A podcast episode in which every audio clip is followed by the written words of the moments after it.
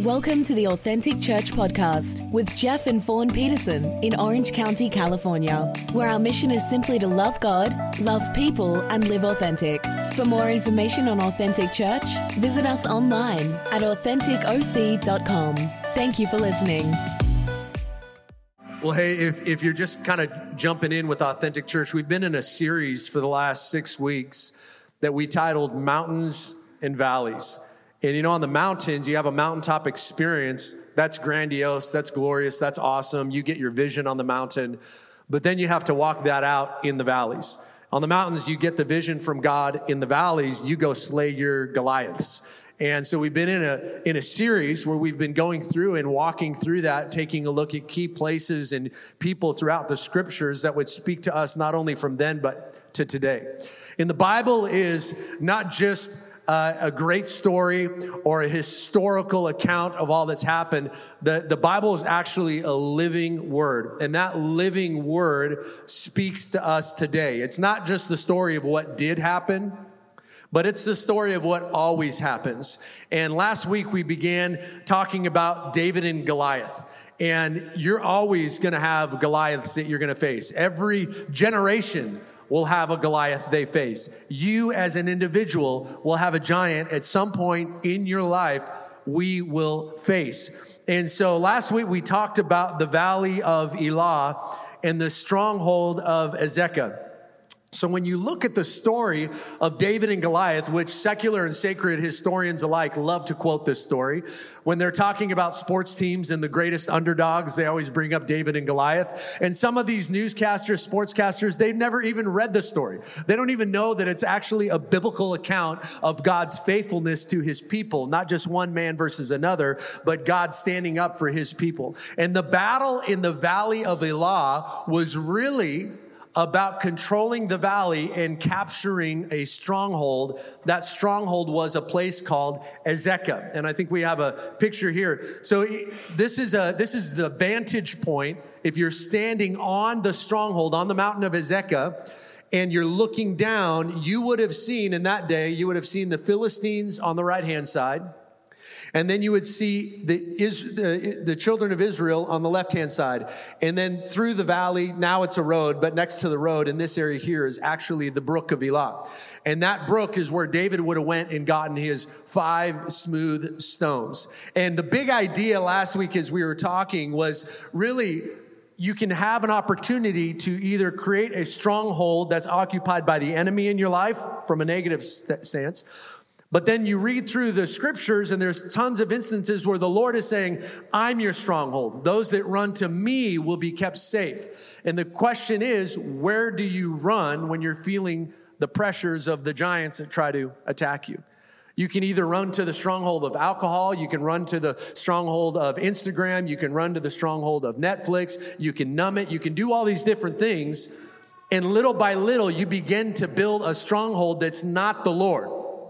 And the challenge to us is to change that and run and begin to build a stronghold unto the Lord so that when the enemy comes in like a flood, he raises up a standard and you run into his his gates, you run into that stronghold and you're kept safe in those moments. And one of the quotes from last week that we talked about was this. The quote was, when you stop trying to do things your way, how many of us have tried to do things our way, right? How's that working, right? You know, when you stop trying to do things your way and live sold out to his ways, you build a stronghold built on the rock of Jesus Christ and obedience to the word of God that begins to position you to reap the blessings that's grown in the valley.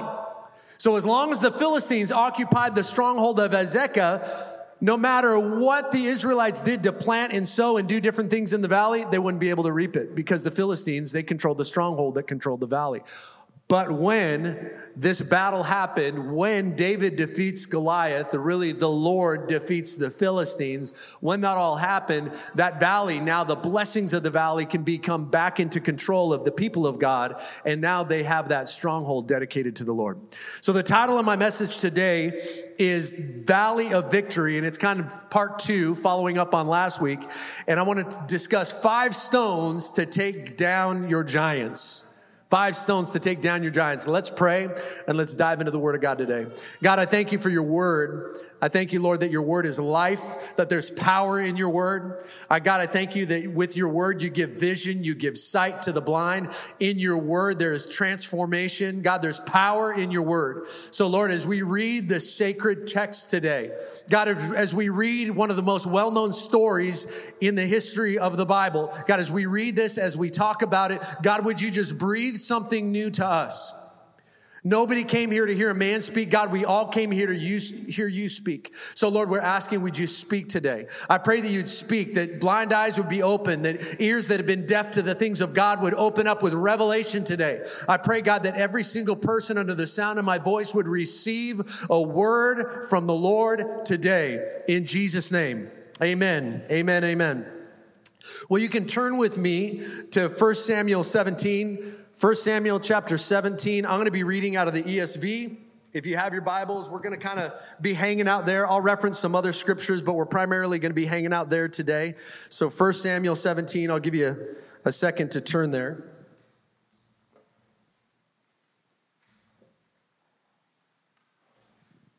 And we're going to pick up in verse 37 where we left off last week's last week's message. Verse 37 is the, the famous passage where, where Saul says to David, he says, Go, the Lord be with you. So up until this time, David's there and he, he kind of has this salesman moment where he's trying to sell Saul on let me battle. Now remember, before we get to chapter 17, if you go back to chapter 16, you'll see a picture played out where the prophet Samuel comes to the family of Jesse, the, the, the gentleman from Bethlehem, where David was, and, Jess, and Samuel anoints David as king. And then David would be brought into the courts to play for Saul just to have some mood music in the back because the pressures, everything that was going on. And really the Lord's hand came off Saul. In that moment, the Lord's hand came on David. So David and Saul already had a bit of a relationship, but he was just known as the guy that plays music on Sunday. Okay. David was just known as the guy that can play some guitar and sing a few songs. And I like the sound of what you do. That's, that's the relationship that Saul had with David. How much they talked and, and interacted, we really don't know. We get a small glimpse of it, but we don't know how much and how intimate that relationship was, how much they actually conversed. And so David goes back to his house, and during that time, the lines of battle are drawn, and the Philistines are out, and the Israelites are out. And David would go back and forth. He'd get sent from his dad in Bethlehem, about 15 miles away, to come to the valley of Elah and bring supplies to his older brothers and they, he would come and his older brothers would kind of rib him a little bit. And, and david was not old enough to be in the army of the lord. At that time if you go back in time i know in the united states of america you got to be 18 years old to serve your country. Back then it was 20 years old. So you couldn't you couldn't serve in the army of the lord until you were 20 because you needed to stay behind take care of family business take care of everything going on at home. But when you were 20 then you would have probably been starting a family of your own and they would be feel it's okay okay for you to come and join the army. So David's going back and forth, but it talks about David and it says in, in chapter 16, it says that he was actually a man of war. So there's something inside of him that was known about being a bit of a warrior. He just wasn't of age yet. And in 1 Samuel 17, 37, Saul says to David, he says, Go, the Lord be with you. So he's finally like, Okay, you can go fight this battle. We're going to pick it up in verse 38. I'm going to read through this rather quickly, and then I'm going to unpack five stones to be able to take down your giants. All right, verse 38. Then Saul clothed David with his armor, and he put a helmet of bronze on his head and clothed him with a coat of mail. And David strapped his sword over his armor, and he tried in vain to go, for he had not tested them. Then David said to Saul, I can't go out with these, I've not tested them.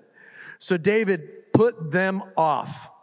Then he took his staff in his hand and chose five smooth stones from the brook and put them in his shepherd's pouch. His sling was in his hand, and he approached the Philistine. Verse 41. And the Philistine moved forward and came near to David with his shield bearer in front of him. So if you want to see the picture, If I'm standing up here at the top step, this is about the height of Goliath, okay? During that time, most of the men of the community, when they go back and they excavate and they dig up remains, they found that most of the men were like five, five, five, six. And then you got Goliath. Goliath is nine feet, nine inches tall. And then there's David, okay? So the Philistine, Goliath comes out. He's big, bad. And then you have his, his armor bearer, his shield guy that's there, that's there just to kind of help protect him, hold different things for him, hand him this weapon and that weapon during the time of war. And it says in verse 41, so the Philistine moved forward and came near to David with his shield bearer in front of him. And when the Philistine looked and saw David, he disdained him, for he was but a youth, ruddy and handsome in appearance. So he gave him some props. You're a good looking dude, but you're, you're a little dude. And the Philistine said to David, Am I a dog that you come to me with sticks? He sees David doesn't have a sword, a spear, a shield. He's like perplexed, like, You're showing up to fight with that. Like, do you not know who I am? Does my reputation not precede myself? Do you see how I am dressed for battle? Like, is this a joke, right? He says, Am I a dog? You come at me with sticks. And the Philistine curses David by his gods. So, whatever that looked like, heavy cursing going on. The Philistine said to David, Come to me, and I'm gonna give your flesh to the birds of the air and to the beasts of the field. And this is the intent of every Goliath that you will face in your life intimidation, fear and panic, discouragement, distraction. If he can't knock you down, he's going to get you distracted so you don't see where the real battle is coming from. And let me just bring this home, okay? If if your if your giant is finances, he's going to fill you with fear. You're going to make stupid decisions financially. You're going to do things that is a knee jerk reaction rather than really taking some time to perceive and to plan and strategize. If, if, if, if your Goliath is relationships, you're going to constantly run to the wrong relationships and you're going to isolate the right relationships that God has for you. Whatever your giant, your Goliath is, you can run to it with the power and the presence of God, or you can run to it in your own strength and you're going to be defeated. So picking it back up. 1 Samuel 17, we'll go to jump to 40, verse 45. Then David said to the Philistine, he said, you come to me with a sword and with a spear and with a javelin, like he's listing it off, right? You got, you got your AK-47, you got your Glock, you got your shotgun, right? And he's, it's modern day vernacular. Okay. So, so you're coming to me with all this. He goes, but I come to you in the name of the Lord of hosts, the God of the armies of Israel, whom you have defied. Now, this is what's cool. So I love it. So Goliath, he, he, he, he gives David this, he slams him verbally and he's talking trash. He says, I'm going to feed you. And David responds, and look what he says I'm not just going to feed you, I'm going to feed everybody around you. He says, This day, the Lord will deliver you into my hand and I'm to strike you down. I'm going to cut off your head. I'm going to give the dead bodies of all the Philistines this day to the birds in the air, the wild beasts of the earth, and all the earth may know that there is a God in Israel. And all that this, all, all this assembly may know that the Lord saves not with a sword or a spear, for the battle is the Lord's and he will give you into our hand, not my hand. He's going to give you into our hand. Here's the big idea. There's basically kind of three categories of Goliaths, three categories of giants that we face, three categories that David faced. And one of the giants is the Lord allowed the giant to come so you can defeat him because he wants to promote you. Okay, there's one giant. There's one, one giant Goliath that can come your way. Then there's another one where it's just flat out sent by the enemy to take you out to steal, kill, and destroy every blessing that's on your life. And then the other one, and this is the most unfun, there's the giants, the Goliaths that we created ourselves. They're the demons that we didn't deal with, that then our kids have to deal with. They're, they're the things in our life that we permitted in moderation, and now it's grown and it's overtaken. But if the battle's the Lord's, God's going to deliver that Goliath into your hand. Back to David, verse 48. When the Philistine arose and came and drew near to meet David, David ran quickly toward the battle line to meet the Philistine. I love the picture of that. So here they are trash talking back and forth, and then it's it's on. It's like, let's get ready to rumble. And rather than just sparring, which is probably how Goliath was used to fighting most of his enemies, right? They saw how big he was and they thought, I don't want to make a mistake. One mistake with that guy, he's going to hold me down and I'm toast. And so he's used to guys kind of grappling, kind of sizing him up, kind of, you know, coming back and forth, looking for that spot where he can finally get that jab in, right? My boxers, right? You can, you're looking, you're sparring, but not David. He does the crazy. He just starts sprinting at this guy. And then I could just imagine Goliath going like, "Where's my my spear?" Like I was like he wasn't ready for that. It was like a sneak attack. So David runs out, and, and it says that David put his hand in his bag and quickly took out a stone and he slung it and he struck the Philistine on his forehead, and the stone sank into his forehead and he fell on his face to the ground. So he hits him and he passes out, boom, and he bounces on the ground. Goliath is used to his enemies running away, not running to him, right? David does the sneak attack. Don't run away from the giants that God brings your way. Some people are so fearful of what people may think that they never let their guard down in friendship or in marriage or anything else where they can actually see the fruit and the benefit of that blessing of that relationship. Some people run away, they shrink back from that. God's telling you, I want you to lean into those things. My question today for us is what is your giant? What, what's, the, what's the one thing that feels like it's a bit of an Achilles heel? What's the one area of your life it seems like you take two steps forward and it's like, boom, you just get knocked back down and you kind of take one step up and you get back down again? What's the one thing that's a constant, like if you look over the pattern of your life over the last 5, 10, 15, 20 years, what's an area that just feels like, man, I just can't seem to have sustained victory in this area. You get a little bit of momentum and then you get knocked back. What, what would that be for you? And we're going to have an interactive moment right now in church. And uh, you're actually going to help me preach next week's message right now. So we're going to do, we're going to do something fun. I actually thought through and looked back through and prayed into a series of feedback that many of you have given to me in prayer requests uh, in, in text messages, concerns, um, in, in sharing where you're at in life, and in the body of Authentic Church, and boiled it down to kind of five key areas. And so I want, I want everybody, just right now, we're just going to have an interactive moment. So take out your phones in church, everybody even the young people, if you got a phone, I know your parents probably said, put it away, you're in church. Well, I'm, I'm Pastor Jeff is just giving you parents, if it's okay, I'm just going to give all the kids permission. Everybody can take out their phones and, and we're going to do a text poll. And so I want you first to be able to get into the text poll. You have to text the 94,000, that phone number, text the phone number 94,000. And the keyword that you want to put into the body of your text message is authentic. Okay? So you're going to put that in to the body of the text message. And if this is your first time ever doing this at Authentic Church, by the way, it's going to ask you just a couple quick questions. I think you have to put in your name or your, maybe your email or something like that. Um, and if you don't want to receive any communications after this, don't worry, you can easily opt out. You can just hit stop and it'll stop. So um, when everybody's done that, you can just wave your phone at me, just kind of like, I did it. Okay, cool. Cool. I see that hand. I see that hand. Awesome. Okay. Okay. This is going to be great. You're going to you're going to help me provide because what I want to be able to do next week is I'm actually going to speak on taking down the most requested giant that most of us are facing. And I'm going to speak and share from a biblical perspective how God's word outlines areas to be able to defeat that, to see breakthrough and overcome that area. All right, so everybody did it. You guys are all signed in there. Okay. Okay, so I have to press a button now on my phone to release the poll. So I, I hope this works. So we'll see.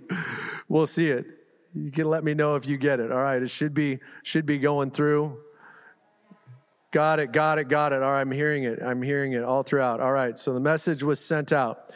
All right, so which of these giants do you seem to face most in this season of your life? And what you're going to do is you're just going to reply with just one number. So you're not going to, you just, if, if, if it's finances, then you're just literally your text message back is that number one. Okay. If it's relationships, it's number four, addiction number five, et cetera. Right. So, so which, which, this is the poll of the giants. So which of these areas do you feel like, man, this is where I, I'm constantly kind of seeing, I, I, I want to have greater wisdom in. I want to see greater breakthrough in. I need to see a supernatural move of God in this area of my life. Is it number one, financial breakthrough? Number two, anxiety or depression? Number three, is it physical healing in your body? Number four, is it relationship?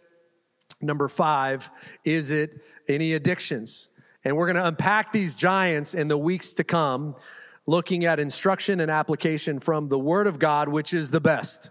Okay, there's a lot of great books out there. There's a lot of great communicators out there. I want to know what the Word of God says about this area of my life. Amen. So, thank you for filling that out. I'll give you the poll at the end of uh, at the end of the sermon today. Hopefully, I'll have the results of that poll, and I'll share that with you at that time. So, five stones to take down giants. So now we're going to kind of turn, and I'm going to share with you something. So, a few years ago, before we launched Authentic Church, my wife and I had the honor and privilege to go to Israel, and there was. Um, I just come off, I was at the end of a 40 day fast in 2019. And the last day of my fast, somebody invited me to a dessert night, which just felt so cruel. I'm like, I just need another 24 hours, man. And you invite me to this epic dessert night. And the speaker that night was sharing on Israel and shared about God's plan for Israel, um, prophecies about Israel, and really having a heart for the people of Israel. Not necessarily that they're more special than you, they're just God's firstborn. And there is something special about the firstborn. And so they shared about that, and it was a great opportunity to get to know things more. And little did I know, I'm sitting across the table from a guy that night, and we're jaw jacking and talking. His name's Jeff. My name is Jeff. We're talking about business and different things. What do you do? What do you do? Well, it turns out this guy actually um, you know, I, I, thought I did pretty well in business, but I, I, I, wasn't flaunting it. We were just talking about owning our own businesses. My business was very small in comparison to his because his does billions a year. Mine did not do billions a year. And uh, we begin to share, and he's like poking and prodding me, Why haven't you gone to Israel? And really, at the crux of it, it was just because of the finances. I thought, if I'm going to spend that kind of money, I'm going to go do something with my family, as much as I'd love to go to Israel, but I'm not going to spend, you know, six, seven, eight, nine, ten thousand dollars to go to Israel, my wife and I. And so little, little did I know that guy was a billionaire in that moment. And fast forward a few months, and him and his wife actually felt on their hearts to be able to bless Fawn and I with a trip to Israel. So if anybody, the long, the, the, the, the, the story is basically if anybody offers to bless you with a trip to Israel, just say yes, okay? Say yes. And when we are in Israel, I got to reconnect with pastors and leaders that had been in my life uh, since Fawn and I got married. And there's a few of them that live over there. And the last night we had this awesome worship time in Jerusalem together in this upper room area. It was beautiful. And during that time of worship, my buddy comes over to me, pastor in my life, and he begins to pray and prophesy and speak over me. And then he hands me a jar that contained five smooth stones. And so these stones that I have up here, and I'm going to take them one by one, are actual stones from the valley of Elah, actually from the brook where David would have gone down and found the perfect stone that he would have been able to sling across at that giant. So I'm going to share five stones today to help us all take down any giant that we're facing. And basically, the stone is this it's what you reach for when you're facing a giant. It's what you reach for when you face the giant. The first stone that I want to give us today is the stone of praise and worship. The stone of praise and worship. The stone of praise and worship is the most important because no matter what diagnosis you might be faced with in your life, no matter what financial challenge may come your way, no matter what situation you'll have in your marriage and raising kids, no matter what situation you'll have in school and vocation, when you face a giant, when you face a challenging moment, the best thing you can do, the first thing that I recommend you should do is to crank up the praise and the worship in your life. You know, David was groomed on the hillside for battle long before he faced the giant in the valley. There's things that happen on the hillside of just him and God, this secret place that he went to, so that when he came into the valley, into the moment of craziness with the armies looking across that valley at the Philistines, that he had a peace that surpassed all understanding. Where did you get that peace? You get that peace from the hillside. When you spend time constantly, frequently, as a regular activity in your rhythm of your week, when you're spending time in the presence of God, having those God encounters of worship, man, your perspective change. And no matter what comes your way, you can praise him. We praise God for what he's done, what he's doing, and what he will do. We worship God for who He is. And there's something special about coming into the atmosphere of worship. Did anybody feel that today in this room? Like some, you know, when, when the Spirit of God kind of shows up in, in a moment of worship like that, you, you can feel a lot of different things. And we don't base our faith on feeling. We know that He's in the room because His Word says He's in the room. But there's times where it's like, whoa, I'm not alone in this room. I'm not alone in this moment. I'm not alone in this valley. I'm not alone facing this giant. I sense the presence of God. Again, we don't always sense the presence of God, but there's something powerful when we come together in an atmosphere of worship. I think it's one of the reasons why the writer of Hebrews says, hey, don't forsake gathering together. No matter all the craziness that's going on outside of the walls of this gathering, don't forsake coming together. Don't, don't, don't give up the meeting together. There's something beautiful. There's something powerful when my faith and your faith and your faith get added together. It's like that threefold cord. It's not easily broken. And you're worshiping from your place and I'm worshiping from my place. But all together, this glorious offering of incense rises to the Lord, like we sang today, day and night, night and day. Let, let, let praises rise. Let it rise like incense as a fragrant offering to the Lord. Saul could not face Goliath because he looked at him with his physical eyes. So Saul's the kind of Saul. Most people believe that Saul was about six seven, six eight. So I mean, he, he would have been a baller, right? You know, so so at that time when the average height was five six, so Saul was six eight, and he sees Goliath that's nine nine, and he's like, oh man, I'm out. Saul's the kind of guy that measured people's worth by what they drove by how they the house they lived in, by by by how, what they what they wore. Like that, Saul's that kind of guy, right? David, on the other hand, says, I don't care about any of that stuff. I measure things, I measure people based on their relationship with God, and I can see this guy has none, and our God is going to reign supreme. So I don't have to worry about anything. The Lord's going to deliver this guy into my hands. David, where did he learn that? He learned it from his dad, Jesse. The Bible talks about how from, from the stump of Jesse will come the Messiah. It's a messianic prophecy, the stump of Jesse. It didn't say the stump of David. It said the stump of Jesse. Jesse had a way about training his kids that prepared David for the battles that he would future face. So you dads in the room, continue to train your kids. Jesse was the son of Obed. Obed was the son of Boaz. Boaz married Ruth. Ruth's mom was Naomi, her mother-in-law. And just because of Boaz's faithfulness, because him being a patriarch in the family, the great grandfather of David, he began grooming that lineage to believe and walk in the ways of God. So Jesse has a son, David, and yeah, there was something special on David for sure, but there's something special on Jesse's life as well. Grandparents, may we all have grandkids that defeat giants that maybe we never faced or we never conquered, right? The atmosphere of worship changes the landscape. It was said about this about David. If you go back a chapter in 1 Samuel 16, 18, it said this. They're, they're talking about David and it said, David, they said, Behold, I've seen the son of Jesse, the Bethlehemite, who is skillful in playing. He's a man of valor, a man of war. He's prudent in speech and a man of good presence. The most important thing, and the Lord is with him. Man, is that the greatest compliment you and I could have? Man, I don't know what it is about the Murrays, man. It just seems like the Lord is with them. I, I, don't, I don't understand the blessing of God that's on their family and Ella and Cash and Colt and Mace. I don't know what it is. It just seems like, what, what is it? The Lord is with them. I, I don't know what it is about Isaac and Melly in their first year of marriage and just how beautiful they reflect Christ. I don't know what it is. It's the Lord's with them. I don't, I don't, I don't understand how it is with Holland and, and his incredible wife Cheyenne. how, how is their life? this, the Lord's with them. The Lord's with them. Let it be said of us, the Lord is with us. Psalms 22, verse 3 says that God inhabits the praises of his people. Notice it does not say that God inhabits the complaints of his people, right?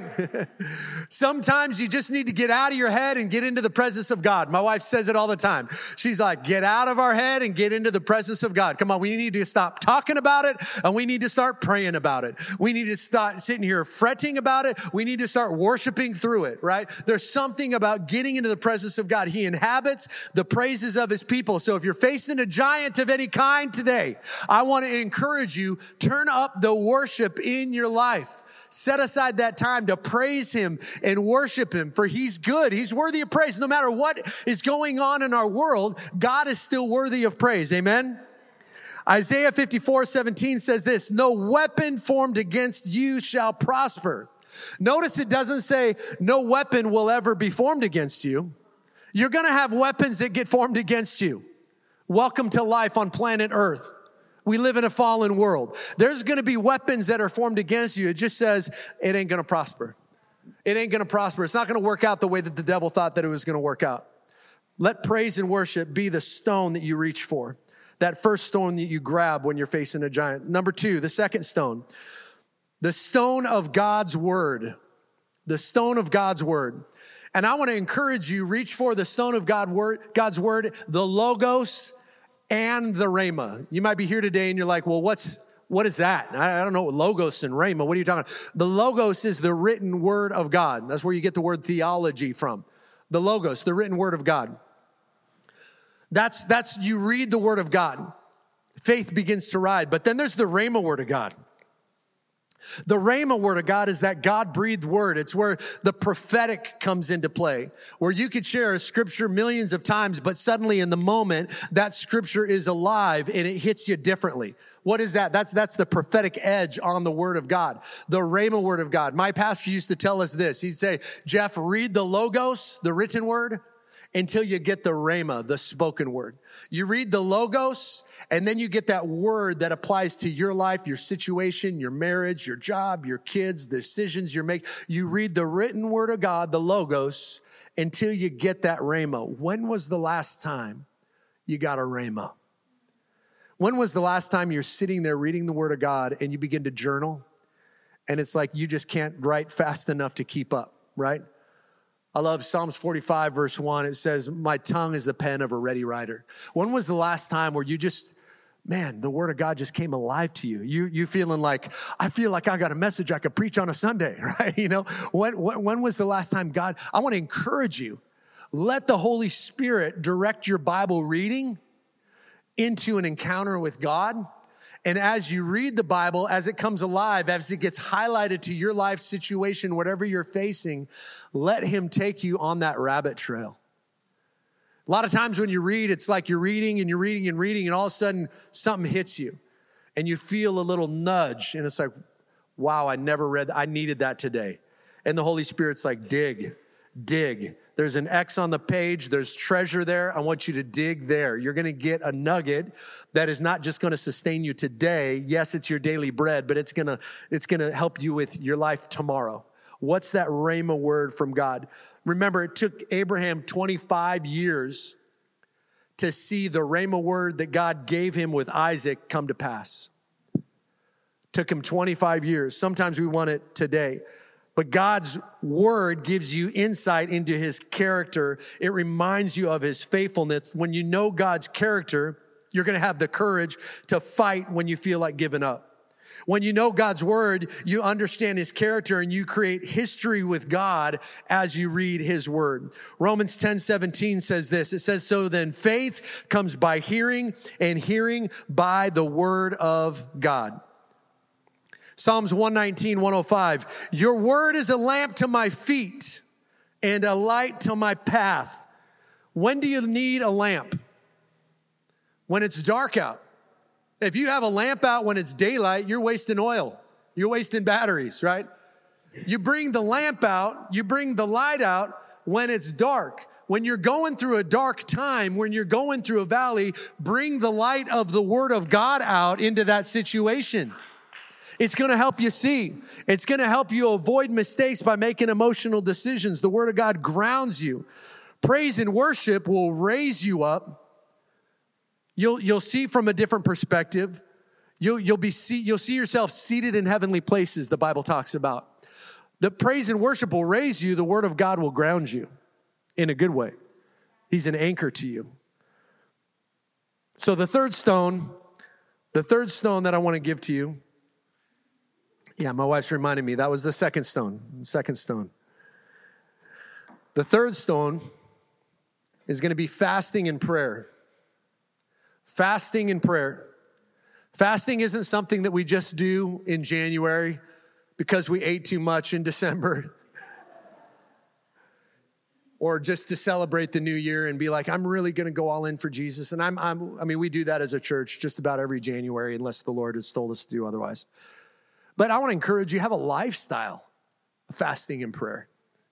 I remember when I was building my business as a young man, I, I would fast every single Monday every single Monday because man, I needed God to show up. I needed to see miracles that week. Anybody ever ran a company like that? Anybody ever had a business like that? Like, man, if God doesn't show up, like my family's not going to eat, you know? And so I would have a time of fasting and prayer every single Monday and dedicated it to the Lord. I want to encourage you, have fasting and prayer be one of the stones that you reach for when you're facing a Goliath. And maybe, just putting it out there, maybe even fasting and praying when you're not even facing a giant because you don't even know that in your fasting and your praying, you're actually keeping giants at bay. There's a story, some of you are going to be fasting and praying, and, and you won't even need to fight. There's a story in Second Chronicles where uh, there's there's this is King David's great great great great grandson. I think that's how many greats there is between him and Jehoshaphat. But anyways, about hundred years after King David, there's new giants rising up against the children of God, and the, the nation of Israel's divided. They had they had they had the nation of Judah and the nation of Israel. So Judah was walking in the ways of the Lord in that time. Israel not so much. Okay, and during that time it's divided, and the battle is raging, and Jehoshaphat, the enemy's coming down on him. He's like, I don't know what I'm to do. They declare a holy fast. Even the kids, it's like, babies, you ain't to eat. We are all to fast. If we don't fast and pray, if God doesn't show up, we all to die. So consider yesterday your last meal, but we're fasting today, all right? So they all start eating. Valor's not, he's, he's fasting. Uh, Mabel's fast. Everybody's fasting in the house, right? And so every, he says, there's no eating. We're all going to be fasting. Last, last night was the last meal. We're all going to be fasting today. And they begin to fast. And as they're fasting and they're praying, they're having a prayer meeting as a nation. And in that moment, there's a guy named Jahaziel. He gets up and he prophesies and he says this verse 17, Second Chronicles 20, verse 17. He says, You will not need to fight in this battle. He's prophesying, he's speaking on behalf of the Lord to the nation of Israel. You're not even going to need to fight in this battle. Tells them this stand firm, hold your position, see the salvation of the Lord on your behalf for Judah and Jerusalem. Stand firm. Go back. Stand firm, hold your position, see the salvation of the Lord. I feel like somebody in this room needs to be reminded stand firm. You need to stand firm today. Don't back off. Don't back away. Stand firm. Hold your position. Like that classic picture in Braveheart where they're on the front lines and they're all coming and he's like, hold, hold, not yet, hold. God's saying, hold your position and see the salvation of the Lord on your behalf. And then it goes on to say, do not be afraid and do not be dismayed. Tomorrow, go out against them and the Lord will be with you. And at this sound, what does Jehoshaphat do? He does what you would do. He bows his head, his face to the ground, and all of the nation, and he falls down before the Lord and he worships. It's like, oh God, thank you, thank you. You know, he's like, Jesus wasn't there yet, but you know, today we'd be like, oh God, thank you, Jesus, right? You know, you needed that. You need that. You need that, that word from God.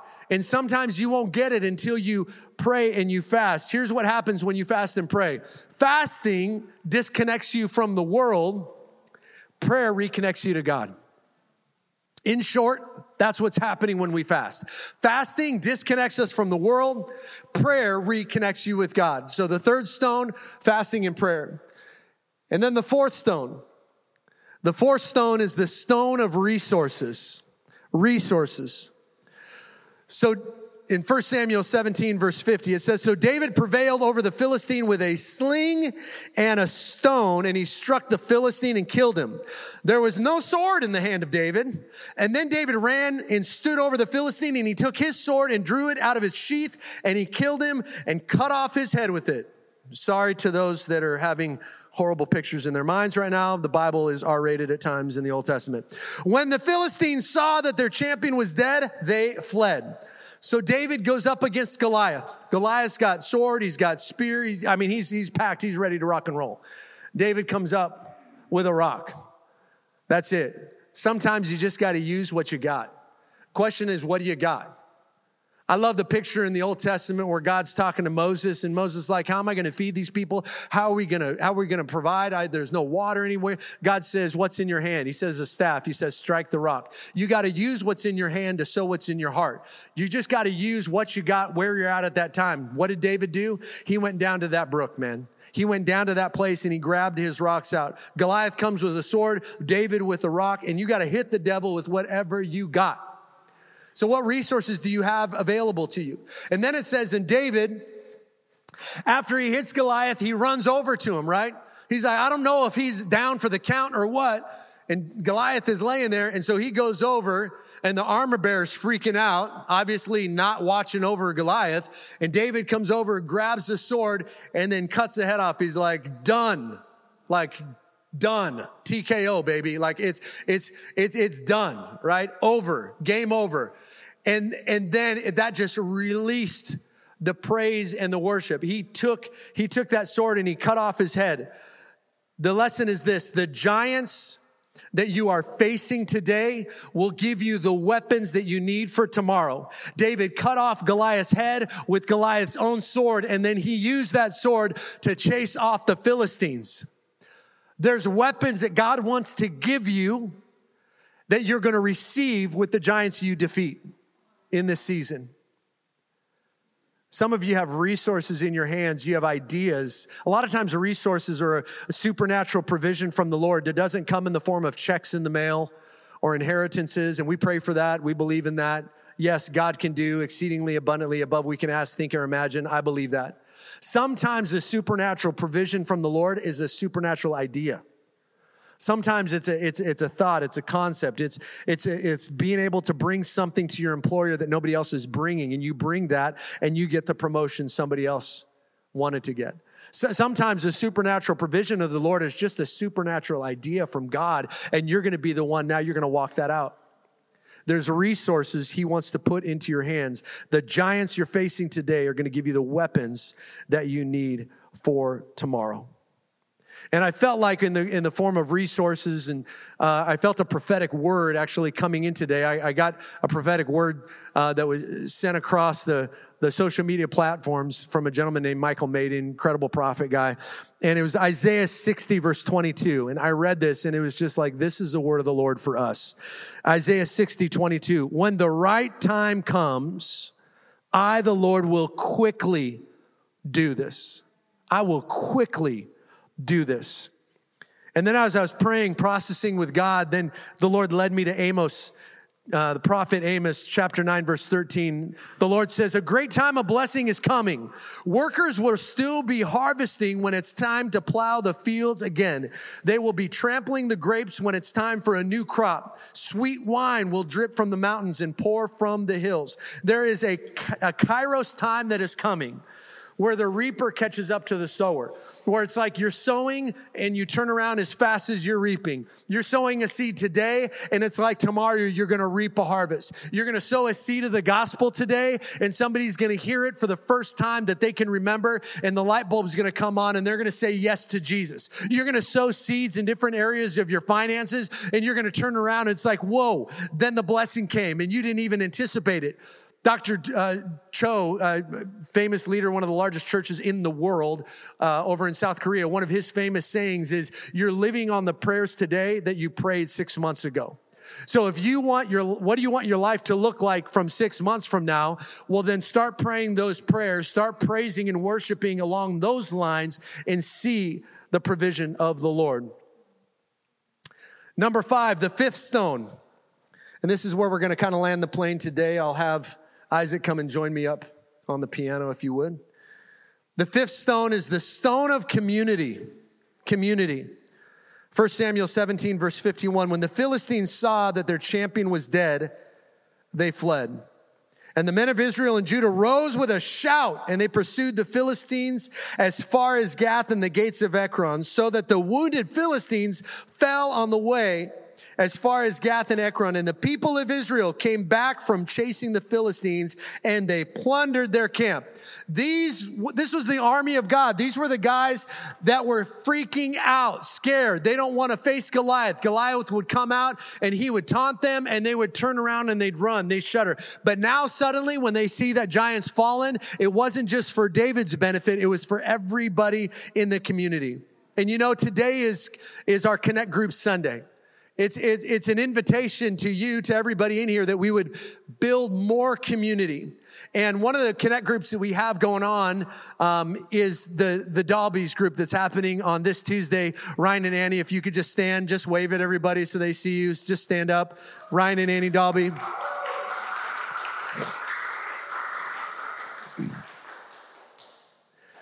You know, in the family of God, your victory is our victory.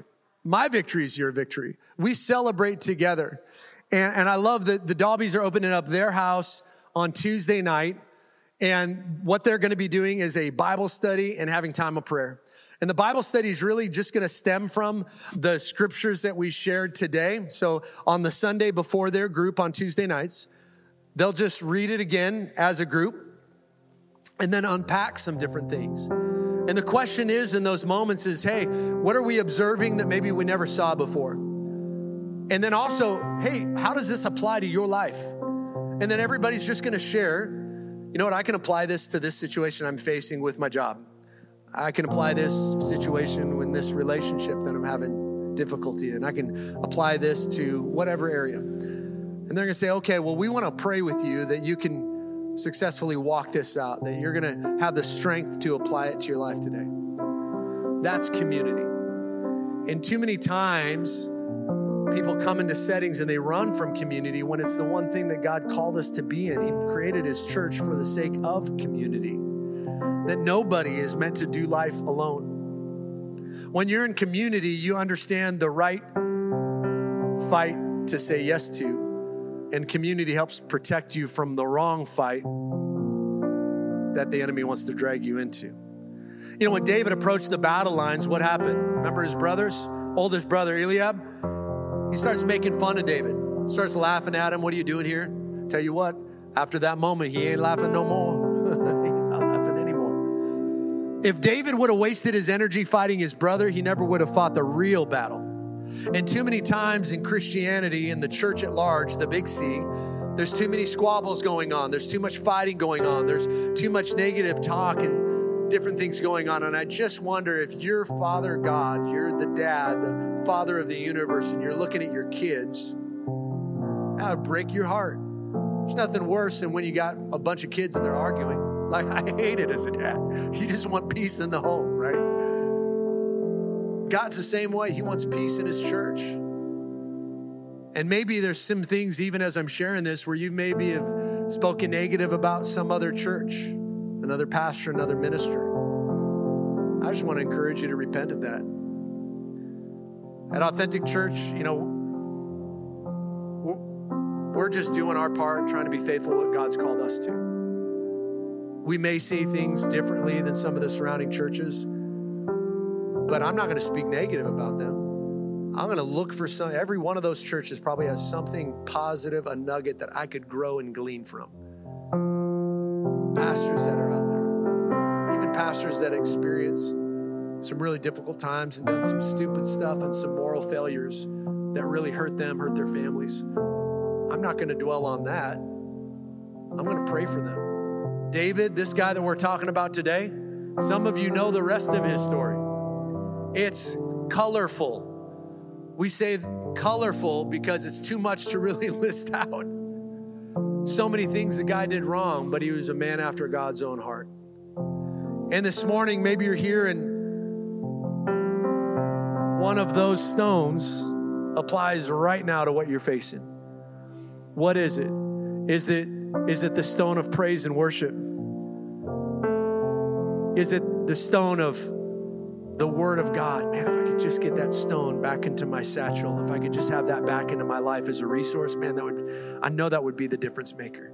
Some of you are here, maybe it's fasting and prayer. You're like, you know what? I feel convicted. I really need to fast and pray about this situation. I need to make sure that I'm walking in God's perfect plan for my life in this area.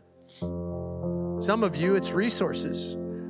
There's resources that God's put his finger on and you haven't picked it up and ran with it. He wants you to be diligent with that idea, that business idea, that concept, that thought. Like, what are some of those resources he wants you to apply? And community goes without saying, God wants us all to be in community. What stone, what's applicable to your life? And I just, as we close today, I just want to take a moment. Let's just all just close our eyes, bow our heads, and just have a moment before the Lord. Holy Spirit, will you speak to us today? Show me which of these stones I can apply to my life right now. Which of these stones applies to my situation? God, would you show me? Is it praise and worship? Is it your word? Is it fasting and prayer? Is it resources? Is it community? Holy Spirit, would you just show us? And you might be here today and you're like, man, it's all five. That's good. All those five together is going to take down that giant that you're facing. Man, there's nothing like being in the house of God. There's nothing like that sense of community. There's nothing like coming around with different people and praying and worshiping and bouncing ideas and resources off together. God, I thank you that you've given us everything we need for the battle that we're facing right now. Holy Spirit, would you just speak to us? Show us. And Lord, I ask that you would show us now how to apply that stone to our lives.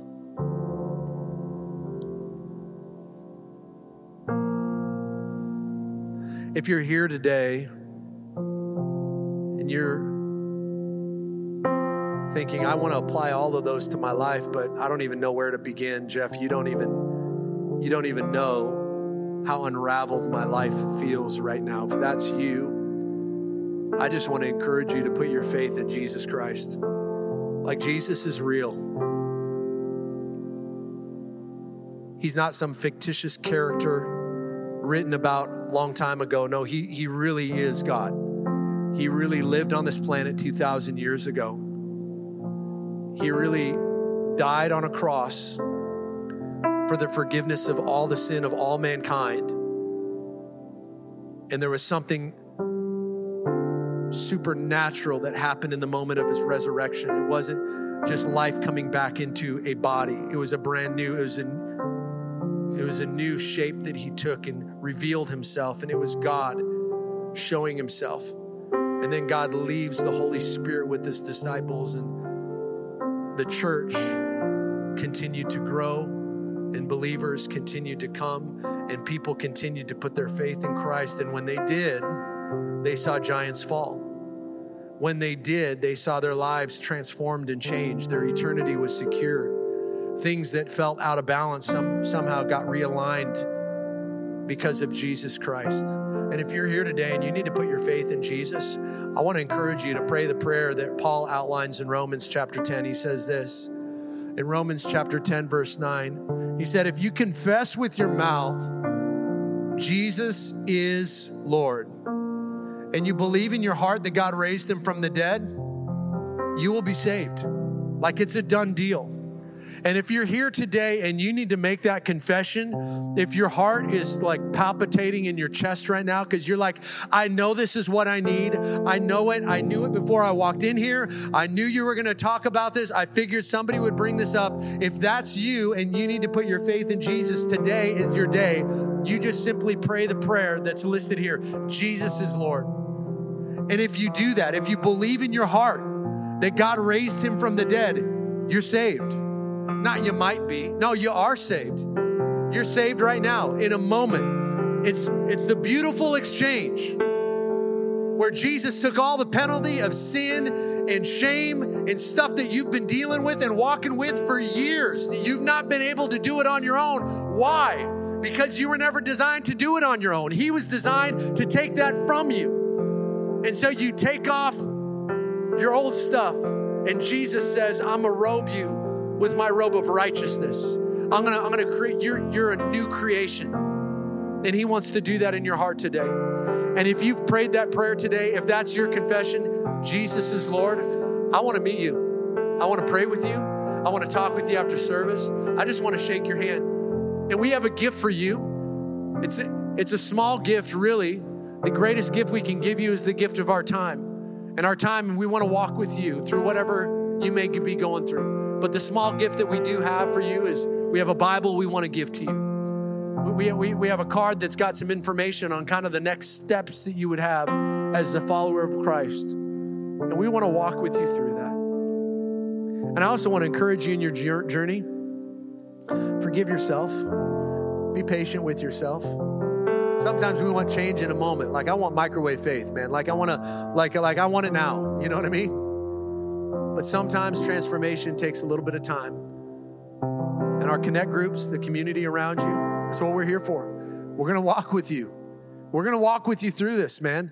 My shield is your shield. We aren't going to be, we're not going to be like Goliath's armor bearer that like laid down in the middle of the fight. No, we're going to be like like David's future armor bearer. Like Jonathan's armor bearer, that people and men and women of God, where they said, Hey, whatever you're going through, I'm gonna go with it through you, with you as well. Your shield is my shield, my shield is your shield. You weep, I weep. You rejoice, I rejoice. I'm gonna be with you. So we have a gift that we want to give you. It's right up front. Why don't we all stand together today? I just want to pray a blessing, prayer a blessing over you. And as we conclude today, if you need prayer for anything, any giant you're facing, man, let's slay that sucker together today. Let's put him down. Let's put that giant to bed today. I'm going to ask the prayer team just to join me up front on the sides, some over here, some over there, if you don't mind, prayer team. And if you need prayer for anything today, I want you, I want to encourage you, come forward. Let's pray with you. And maybe you're in a situation where maybe it doesn't feel like a giant yet, but you can kind of sense there's something on the horizon and you need prayer. We want to pray with you today. So I'm going to close out. I'm going to pray for all of us as we conclude today. So, parents, if you could go pick up your kids, go grab them, come back. But if you need prayer today, do not leave this place without getting prayer.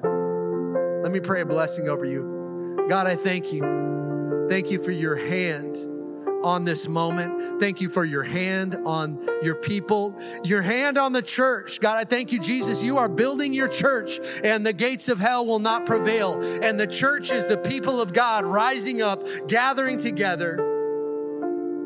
God, I thank you, Lord. Thank you for pouring out your spirit in this moment. God, I thank you for the, the stone of praise and worship. Thank you what happens in that atmosphere. Thank you, Father, for the, the stone of the Word of God. Thank you, God, that we encounter you. When we read your Word, we're encountering you. We're encountering the living God. Thank you for the logos that leads to the Rhema Word of God, the prophetic Word. God, I thank you. I thank you for fasting and prayer that disconnects us from the world and reconnects us to you. Thank you for resources and supernatural blessing and increase, God. And thank you for the gift of community that we're going to walk through this life together and we're all going to be in heaven one day rejoicing for all of eternity. And it all started because all of us experienced a moment like this where we said, Jesus is Lord. God, I pray your blessing upon every person here today. God, help us take these weapons into our week. God, I pray that we would slay any giant that would come our way. In the mighty name of Jesus. In Jesus' name, amen. For more information on Authentic Church, visit us online at AuthenticOC.com.